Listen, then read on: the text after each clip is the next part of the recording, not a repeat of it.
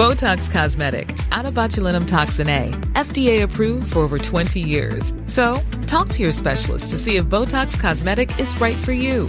For full prescribing information, including boxed warning, visit BotoxCosmetic.com or call 877-351-0300. Remember to ask for Botox Cosmetic by name. To see for yourself and learn more, visit BotoxCosmetic.com. That's BotoxCosmetic.com.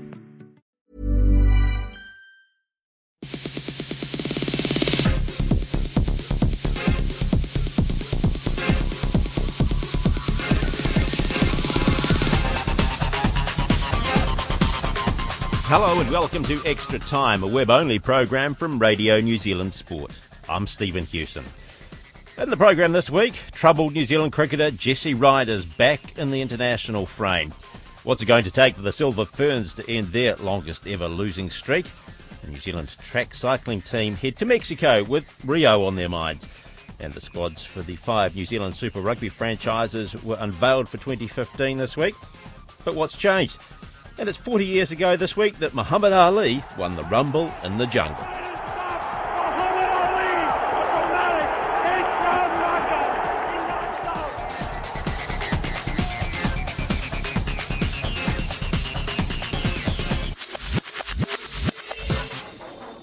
Jesse Ryder's back in the New Zealand cricket side, named in the New Zealand A squad to play a one day series in the United Arab Emirates in November. Ryder returns to a New Zealand team for the first time since last summer's series against India, not having been considered since then as Black Caps coach Mike Hesson was looking for an improvement in his off field behaviour. This year he's performed well for English county side Essex and was straight back into good form on his return to Otago. New Zealand Cricket's national selection manager Bruce Edgar says Ryder's been included in the squad to assess his progress in an international touring environment. There's been a, a regular dialogue with Jesse over a while now with um, Mike Hesson and Brendon McCullum and myself and a number of others. And um, Jesse's uh, clearly indicated that he's committed to getting back into the Black Caps, and uh, the New Zealand A Tour is a stepping stone towards that. So um, we don't want to get ahead of ourselves, nor does Jesse, but we're giving him the opportunity to go on the A Tour to, to prove that he's worthy of selection. So, what commitment has he had to make to be considered worthy of selection? Jesse's been selected on the basis that he will play on the A Tour, and um, obviously we're going to measure his performance both on and off the field. So, you know, he'll be evaluated as um, as a player in the team environment, just like all the other players. And then from there, we'll make a judgment call uh, for the next stage, which is the the Black Caps one day series against Pakistan. But we're not at that point yet. Has there been a booze ban placed on him? No, not at all. Not at all. Has um, he has he undertaken to not drink alcohol? That's not the question um, that I'm prepared to answer because, uh, like all players, um, we treat them as adults, and if they wish to have a beer or two with their meal and be sensible adults around it, that's entirely over to them. But if it gets to the point that it affects their performance or affects the team culture in any way, or they're actually, you know, not putting the team first and they're putting themselves ahead of the team, well, these are the sorts of things that we'll be looking at in terms of future selection given, I suppose, that the troubles with the opening combination against South Africa, has his return come quicker than possibly anticipated, given the amount or the strong sense that came from New Zealand cricket and from the players that he it was going to be some time before he'd ever be considered again for a role in an international side. I mean, this has possibly come about quicker than you might have expected, given the opening partnership problems. No, look, we don't see it like that. We actually see this tour as an opportunity for all players, and there's a, a bunch of players that we want to see playing at a high level, also in the New Zealand A team environment, and also potentially in the Black Caps environment. So this A tour is is quite timely in terms of opportunity for all the players. So we've had a couple of injuries. Um, Kane Williamson hasn't been able to bowl, which is sort of, uh, in a sense, we've been looking at um, who can bowl at the top. Jimmy Neesham is an all, all-rounder, or does he open? And we've tried that as well. So we're trying a range of combinations. They may not have come off just yet. The guys are still a bit rusty because they haven't played a lot of cricket and going into play the South Africans basically in their first match um, at a high intensity was was certainly a, a, bit of a shock to the system, but really just reflected where the guys were at in terms of um, their progress in terms of playing. But yeah, going forward, there'll be a whole uh, bunch of players. We'll be looking at a whole range of options, and uh, you know we've got till um, December before we select a 30-man squad, and then um, 8th of January when we pick the final 15 for the World Cup. Has his return to the international frame come quicker than you might have anticipated, given the issues from February? No, not really. Um, he's had a good winter. Um, well, our winter playing county cricket in uh, in England. Um, his performances were, were good there. He's come back. He's started well here. Uh, we've had discussions, and, and like anything, it's uh, working through a process, uh, good communication lines, and setting out the, the, the procedures that we actually and the protocols that we expect from players when they go on tour. So, yeah, as I said, it's just the A tour's come about, and uh, he's always been considered for that. It's just the timing of it, and uh, I think it's worked out pretty well. Although reports from England suggested there were still alcohol issues. We're looking at his performance, and so let's not get ahead of ourselves. So in terms of the um, New Zealand A Tour, it's not the Black Caps. And, um, you know, as Brendon has said quite clearly, he wants players who are desperate to play for New Zealand. And what does that mean? It means that players will prepare well and play well. So it, it's the overall package that we're getting from players. So the, the complete package will be assessed on that basis. So if there's any shortfall in any respect, that will be taken into account when we make future selection decisions.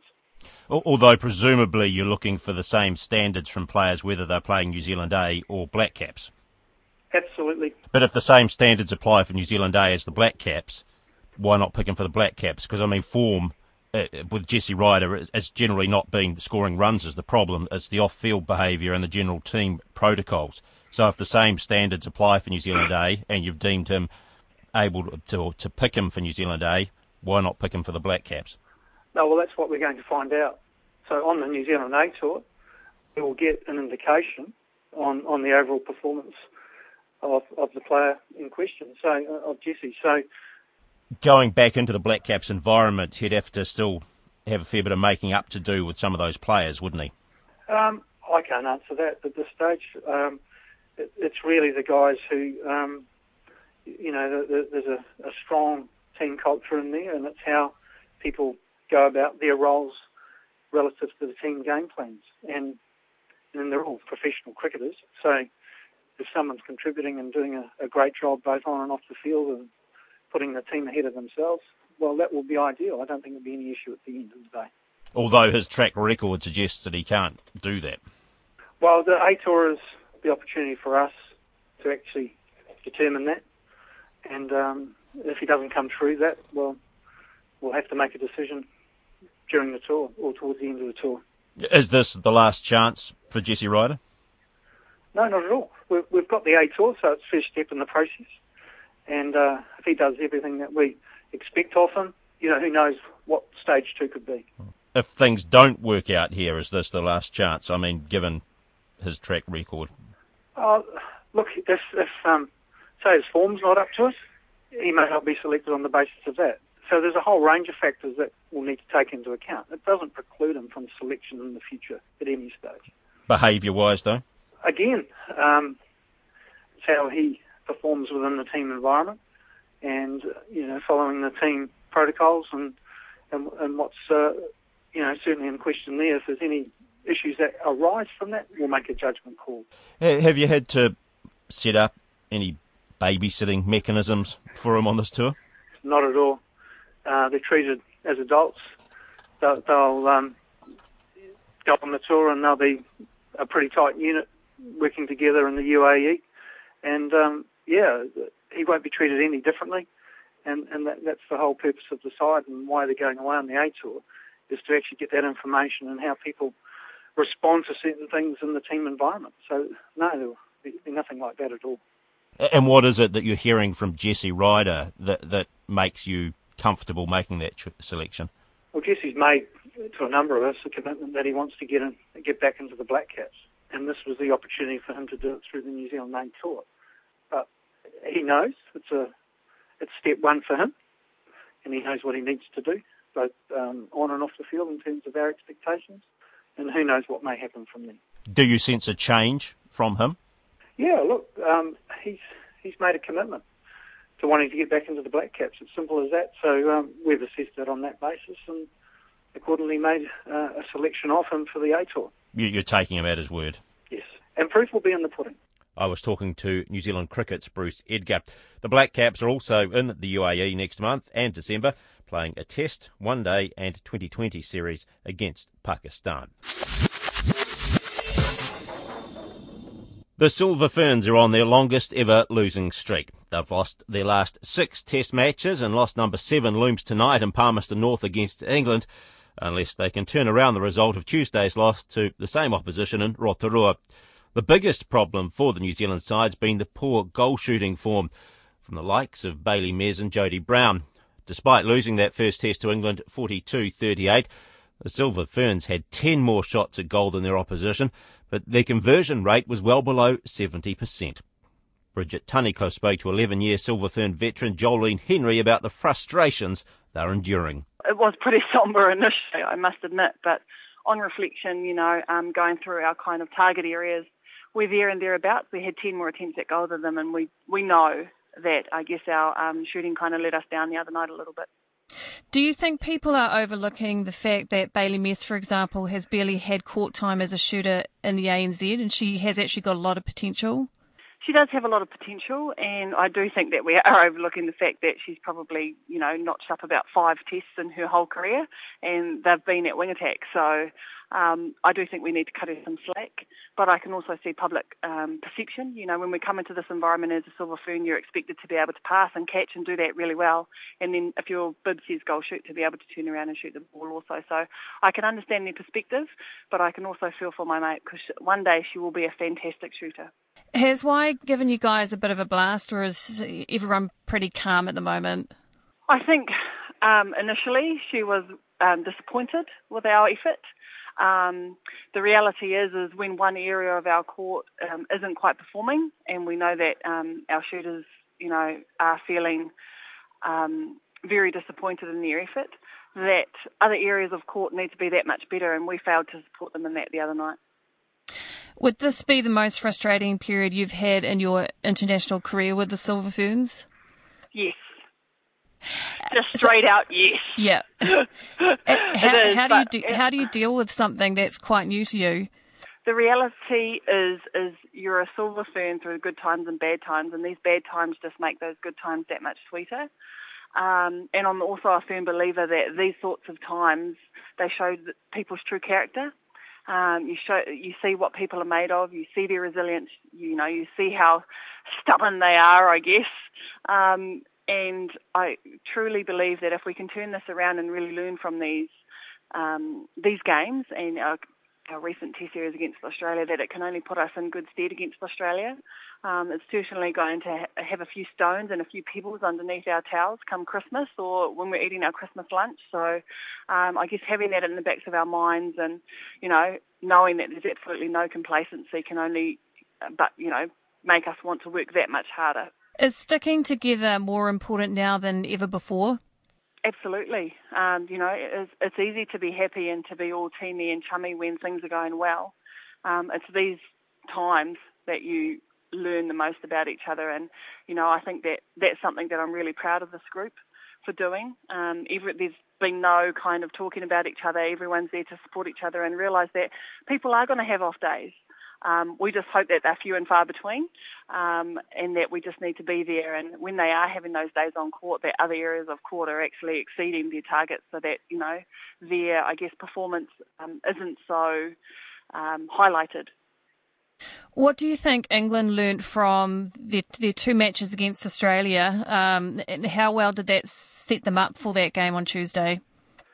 I wouldn't have a clue what they learnt to tell you the truth, but um, whenever you play the very best, and Australia are the best at the moment, um, you definitely have to be that much better. And I think that they've transferred that over here. They're traditionally a team that doesn't travel well, um, and then eventually, once they kind of have been away for a little while, they find their stride. So we always knew that they were going to be tough, and we expect them to be even tougher come Friday.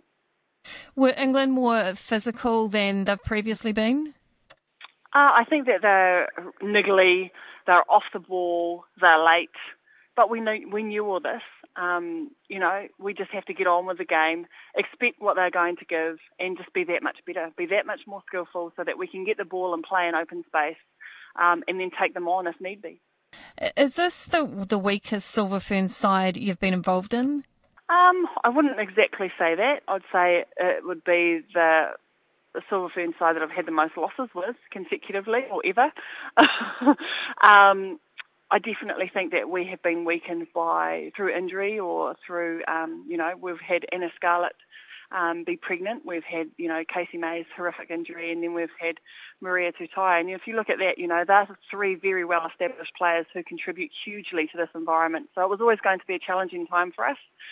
But we need new players. Um, if you look next year, you know, perhaps there, there might be a few looking to, I guess, hang their international boots up. So we kind of, there was always going to be a period where we need to blood new people. And I just think that it's really fortunate that we can blood new people while, you know, there's still a few of us old ones hanging around. That's Silver Fern Joline Henry talking to Bridget Tunnicliffe. The New Zealand track cycling team leave next week for the opening round of the World Cup in Mexico, but it's the 2016 Rio Olympics that are at the back of their minds. The World Cup event in Guadalajara is also a lead into February's World Champs in Paris. The 16 strong team will contest the Olympic events of Team Sprint, Team Pursuit, Omnium, Sprint, and Keirin over a two and a half day program from November the 7th to the 9th. I spoke with the national track cycling coach Dayle Cheatley about their goals for the World Cup in Guadalajara. The World Champs uh, are obviously our end goal in February. Uh, these World Cups serve uh, a couple of purposes. Uh, first one is uh, they carry vital Olympic qualification points for us. The other is to uh, see where we're actually currently at amongst uh, our international competitors and where we need to get to and, and go from to get those results in February at the World. What are your thoughts of, of where you're at in the wake of the Oceania champs? Well, I think um, you know coming out of Com Games with that success there, we decided that we'll have uh, quite a large break, and uh, and that was decision was made based on it's probably our last one between now and Rio. Um, so we're still in that re- rebuilding phase, and uh, so the expectations of where they're at at the moment, I'd say um, not quite where we were uh, in, uh, at the Commonwealth Games, but that's what we expected, and we look to build through uh, the whole season you've got to pick and choose a bit too with these World Cups, don't you? Because you're not going to all of them. No, and that's exactly right. And uh, you know, track cycling these days with, with the way the international body is, is structured, it, it's, it's a 12 month a year uh, season, so you, you can't be up for everything. And uh, we have to pick and choose as to which ones we really want to target and which ones we uh, we're going to to see where we're at and what we need to work on with the Olympic qualifying points, um, how exactly does it work? I mean, are you going to have to qualify in each individual event, or does, for example, like qualifying for the team pursuit or the team sprint sort of mean you can grab a couple of individual sprint spots as well? How does it actually work? Yeah, that's correct. Like for each for each squad, sprint versus endurance is a little bit different. For the sprinters, we're really aiming on qualifying the uh, the team sprint uh, because that then quali- the qualified team sprint then qualifies us uh, two individual sprinters and two individual Keirin riders, or two spots in those events. For the endurance side, we have qualify a standalone team pursuit and then a standalone Omnium rider. So different processes and different goals for each squad. What are you expecting from the opposition come Guadalajara? I mean, how many teams are going to be in the similar boat to, to New Zealand?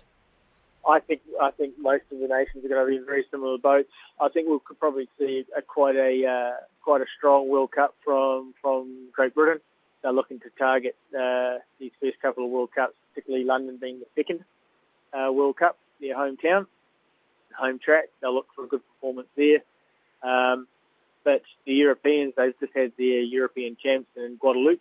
Um, sounds weird that their uh, the European champs are actually in South America but uh, they have. So they've been over there uh, for quite some time and acclimatised and uh, adapted to those conditions. So I think the European nations will be quite strong. London sounds as sort of shaping it as more of a, a key event for you with that, that lead into the World Champs, is it? Yeah, you know, it'll be uh, another five weeks down the track from now, so another five weeks under the belt in regards to the training stimulus. So uh, London will be a, a key a key uh, key event uh, for a few of our squads. Going into that February event, the World Champs, as being world champions in the, the team sprint, has that altered your approach with the team, or, or how to train them, or how they approach things? Is it, is it a different dynamic? Well, it's actually like Anthony Peden's done a great job uh, with that sprint squad, and the fact that yes, they are world champions, but looking for those extra little things to maintain and and and, and defend that world title. So Anthony's doing a great job there with that, that group of sprinters, always looking for that little bit extra edge. And um, I think you know, come come February, they'll they'll definitely be in the hunt again in a in a real strong force. No doubt, the other nations are looking to maybe take a bit of a psychological edge over New Zealand too, and, and with that World Championship title comes the that pressure of being a target, doesn't it? Yeah, well, you know, when you've got the rainbow jersey on your back, you're always a bit of a target. However, it's a uh, it's a uh, team timed event, so you know you can only do what you can do on the track. So you know they'll just ride the fastest they possibly can, and and, uh, that's what those boys are very good at. Guadalajara, any, anything sort of in particular you have to cope with there? Uh, it's just the usual of travel there. Uh, meat contamination is always a big one for us uh, when we go through to South America, particularly Mexico. Um, but you know, it's just the usual um, usual uh, travel requirements for us. Um, you know, we've done it a thousand times before, and I think we have that pretty down packed now. I've never been to this track before. Uh, they had a World Cup there last year, but I wasn't there. But at the end of the day, you tell the riders it's 250 metres, it's wood, and uh, you turn left at the end of the straight. I was speaking with national track cycling coach Dayle Cheatley. New Zealand's five Super Rugby squads were finalised this week with no surprises in the confirmation of the sides. In fact, the only real changes are in the Hurricanes coaching lineup. Chris Boyd is head coach and he'll be assisted by John Plumtree. Boyd has coached the Wellington side for the past three years and the pair worked together at the South African side, the Sharks, from 2006 till 2009. Plumtree is also a former Wellington coach before he left for the Sharks. Plumtree will focus on the forward pack, and he told Barry Guy that he's pleased with how they've developed. The Hurricanes improved a lot last year. They only uh, they missed out in the playoffs by one point, um, so there was general improvement um, across the field really, and, and, that's obviously including the forwards. So, you know, I think I look at that pack, and uh, you know, there's there's a number of them that are sort of three, four years into Super Rugby now. So it's not, uh, you know, it's it's not a pack that's inexperienced, and it's not a it's not a pack apart from Thrushy that have uh, been there for a number of years either. So there's a fair bit of growth, um, you know, uh, still to go in the pack. Um, there are some areas that I've identified that you know I'd like to work on, but again, it'll just be. Uh, for me, it's all new, and um, I'm really aware of that. And first of all, you know, I've got to get to know the boys really well, and uh, and that'll be my main focus. And, and when we're all back together, and uh, and then we'll just take it uh, step by step and, and get to that pact where, where, where I want it to go. So you've been away for a, a few years now. You, what what are you bringing back now that uh, perhaps is going to? What do you want to out of the Hurricanes? Oh well, look, I mean, this is home for me. So uh, when I was last here with the Lions, um, you know, I enjoyed my time with Wellington of course, that was you know eight years ago. Um, so a lot's changed. People have changed. Personnel have changed. There's a couple of faces that have uh, that are still here, and like you mentioned, a couple of Ma'a and Conrad that uh, were here when I left. Um, but there's you know a lot, a lot of things have changed. Um, I've you know had a great uh, great time with the Sharks over the over that period of time, and, and had a fantastic year in Ireland last year um, with with Joe and and um, yeah, I'm just looking forward to getting back into it and getting to know the people here again. And, um, you know, my, I guess my experiences and my knowledge that I've picked up in that time, I'm looking forward to imparting on the team and, um, you know, assisting Boydie and, and the rest of the management um, as, as much as I can, looking to add value. And I'm really excited to be back in New Zealand. Uh, I'm really excited to have my family back here. Uh, my boys are back in, well, in Wellington College and uh, enjoying the city. What about you know your time in South Africa? We know the, the, the way the forwards play over there. Are you bringing any of that back here, or or do you think New Zealand teams are suited to the perhaps the, the style they play here? Well, I think there's a perception that the South African forwards are pretty direct and uh, you know don't really know how to play with the ball. And um, I think if people you know saw the Sharks play over the years, um, I don't think that would be the case at all with with the team that I coached. Um, you know, if anything, I took a, a bit of a New Zealand style of game to the Sharks, and um, and I guess that's why we were a dangerous side over the years because we had a mixture of, um, you know, the, I guess the blunt South African style and the and the flair of the of, of, of how I coached the boys. And um, I'm looking forward to just um, imparting some of that knowledge that I've, I've I've had, you know, from the from the Sharks and from Ireland, I must say, because uh, you know that was a, smart coaching team that was that was involved in Ireland and and there's some excellent players as well um, that was playing that played for Ireland in the Six Nations last year. So, um, you know, this this this group here, this Hurricanes group's talented, and um, you know, if you if you look at the forwards, Victor Vito and Brad Shields and the loose, and Ardie Savea, Callum Gibbons and Blade um, Thomson, you know, there's some and Jeremy Thrush. There's some great great young players, and Jeff Toomaga-Allen up front and Dane Cole. So there's there's you know, there's some great players in that in that group, and uh, if I can just you know add my two cents worth to everything, then um, and, and improve them, then uh, then then we should see that through the season. But I think the big thing for us is that we want some real consistency. We don't want to be looking back on the season and saying, like, we should have we dropped that game and um, we should have won it. We want to we want to be looking at, yeah, well, we did really well and and, uh, and we got to the end your consistency. Can can you teach people that?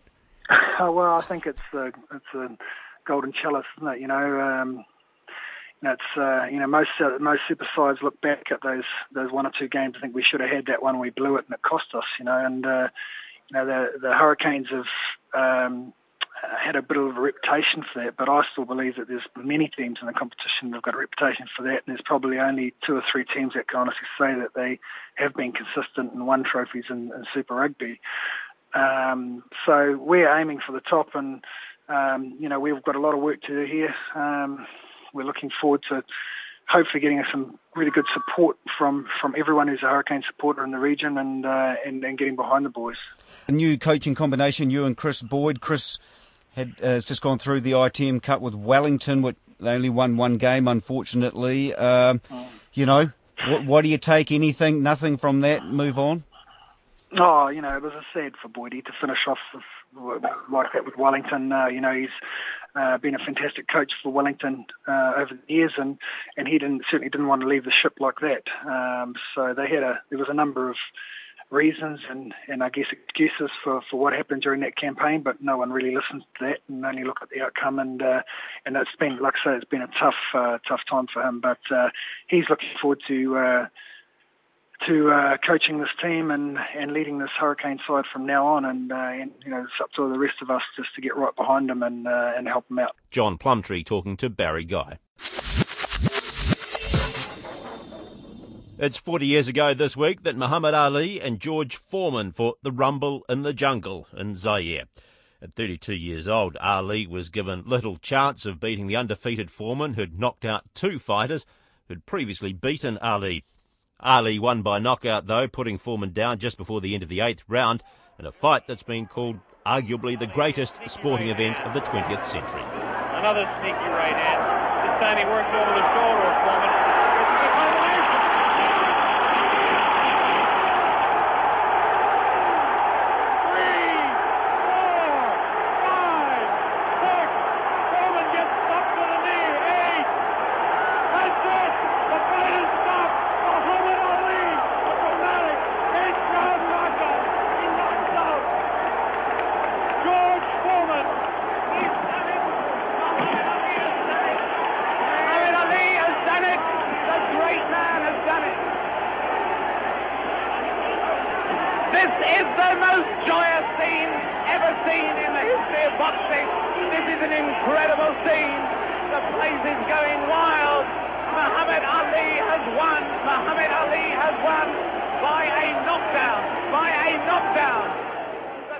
Reflecting on that fight years later, George Foreman admitted he thought it would be easy to win. Muhammad Ali, toughest human being I ever got into the ring with. He didn't have the best punch. He wasn't the strongest, nothing. He was the most tough human being I'd ever had an encounter with. But a couple of times I hit him, especially I hit him in the side one time, and it was a hard shot to the side, and he fell on me, and he was holding, and he, and out of desperation, he said, "That all you got, George?" That scared me. Both Ali and Foreman received a record $5 million each for the fight in Zaire, which is now the Democratic Republic of the Congo. Time those treated the two fighters very differently. Foreman seems all but untroubled by his long years in the ring and remains as a preacher and barbecue salesman, while Ali's one of the most tragic figures in world sport, suffering from Parkinson's disease. And that brings us to the end of extra time for another week. Remember, if you wish to contact us, you can email us at sport at radionz.co.nz. And you can also follow us on Twitter at RNZ Sport. On behalf of the Extra Time team, I'm Stephen Hewson. Bye for now.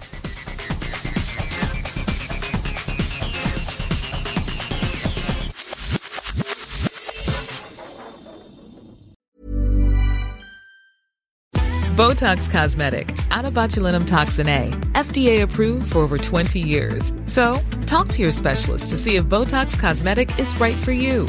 For full prescribing information, including boxed warning, visit BotoxCosmetic.com or call 877-351-0300. Remember to ask for Botox Cosmetic by name.